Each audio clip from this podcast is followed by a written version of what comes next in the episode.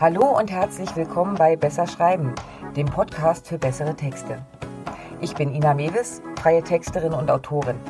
Hier im Podcast zeige ich dir Tipps und Tricks, wie du deine Schreibe auf Vordermann bringst und so Texte ablieferst, die tatsächlich etwas erreichen.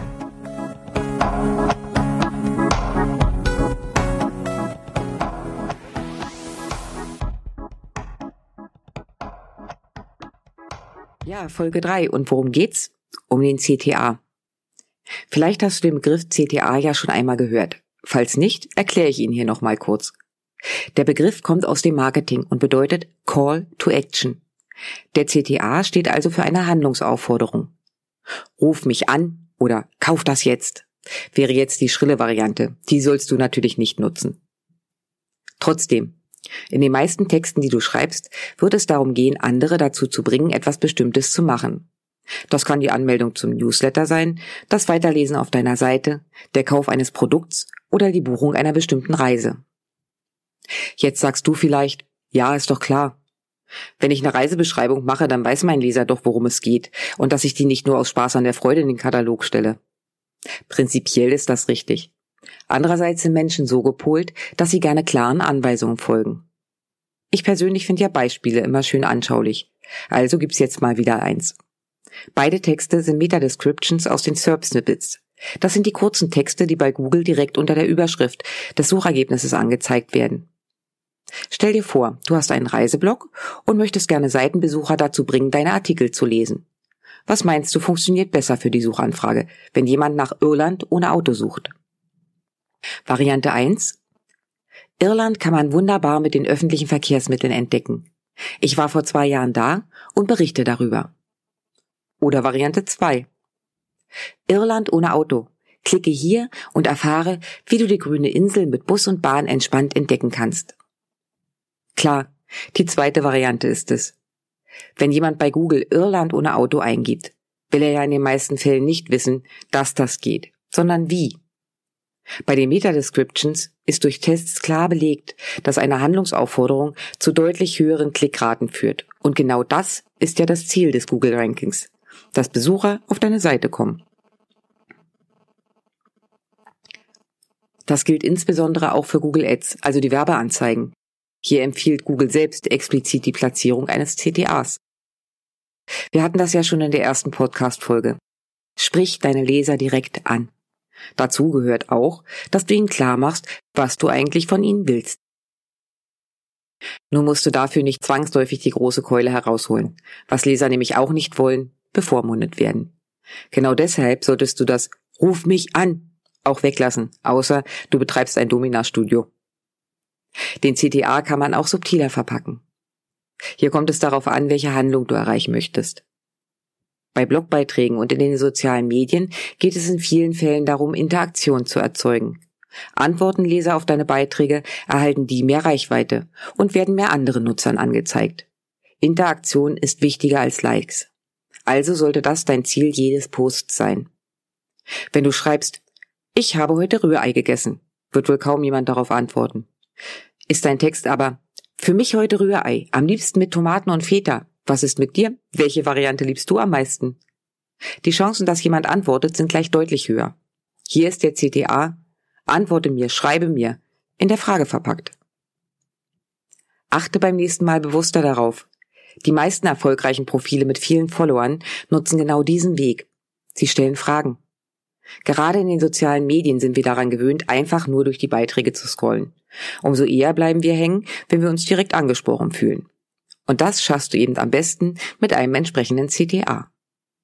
Eine weitere Möglichkeit sind Aussagen wie informier dich hier, verlinke deinen besten Freund und so weiter.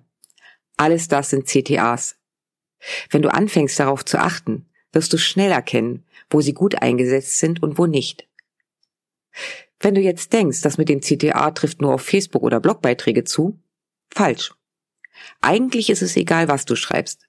Solange du irgendeine Interaktion möchtest, solltest du die auch klar benennen. Wenn du Flyer zur Neueröffnung des Restaurants entwirfst, gehört darauf, lernen Sie uns kennen, probieren Sie unsere Küche. Bei der Stellenanzeige muss rein, bewerb dich jetzt. Die Reisebeschreibung für Malta?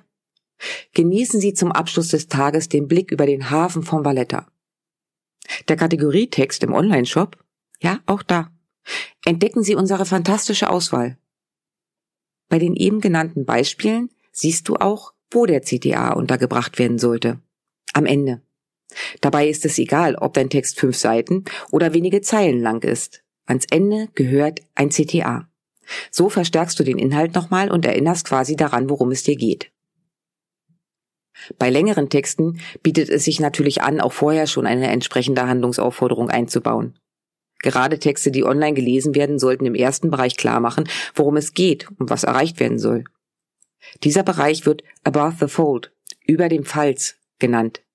Früher waren Zeitungen das Informationsmedium schlechthin. Alles, was auf der ersten Seite stand, ohne die Zeitung aufzuklappen, also über dem Falz, war am wichtigsten. Heutzutage hat sich dieser Begriff auch online etabliert und bezeichnet den Bereich einer Seite, den du siehst, ohne dass du scrollen musst. Und da ist auch schon der Haken. Denn dieser Bereich ist beim Handy natürlich deutlich kleiner als am Monitor. Also wenn CTA am Anfang, dann wirklich ganz weit vorne. Und ganz ehrlich, vergisst du diesen Teil, geschenkt. Vergisst du den CTA am Ende, verliert der ganze Text massiv an Wirkung. Und wie sieht so ein CTA nun aus? Das ist ganz unterschiedlich. Auf jeden Fall mit direkter Ansprache und nicht zu lang. Maximal zwei Sätze sollte der CTA enthalten. Oft sind es aber auch nur ein paar Worte. Verstärkt wird die Wirkung, wenn du Signalwörter einbaust. Jetzt, hier und schnell sind solche Worte. Gratis und kostenfrei ziehen aber auch ganz gut.